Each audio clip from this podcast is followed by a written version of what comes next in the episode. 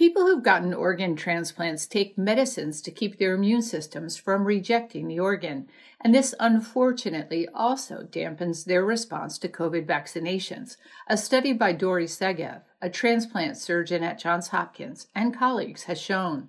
Segev says there may be additional risks.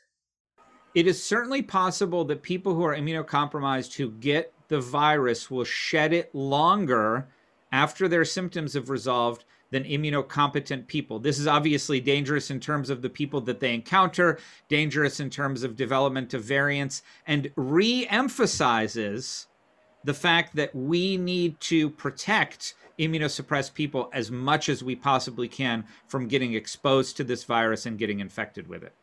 Segev notes that anyone taking steroids or other medicines that affect the immune response may also be at risk. At Johns Hopkins, I'm Elizabeth Tracey.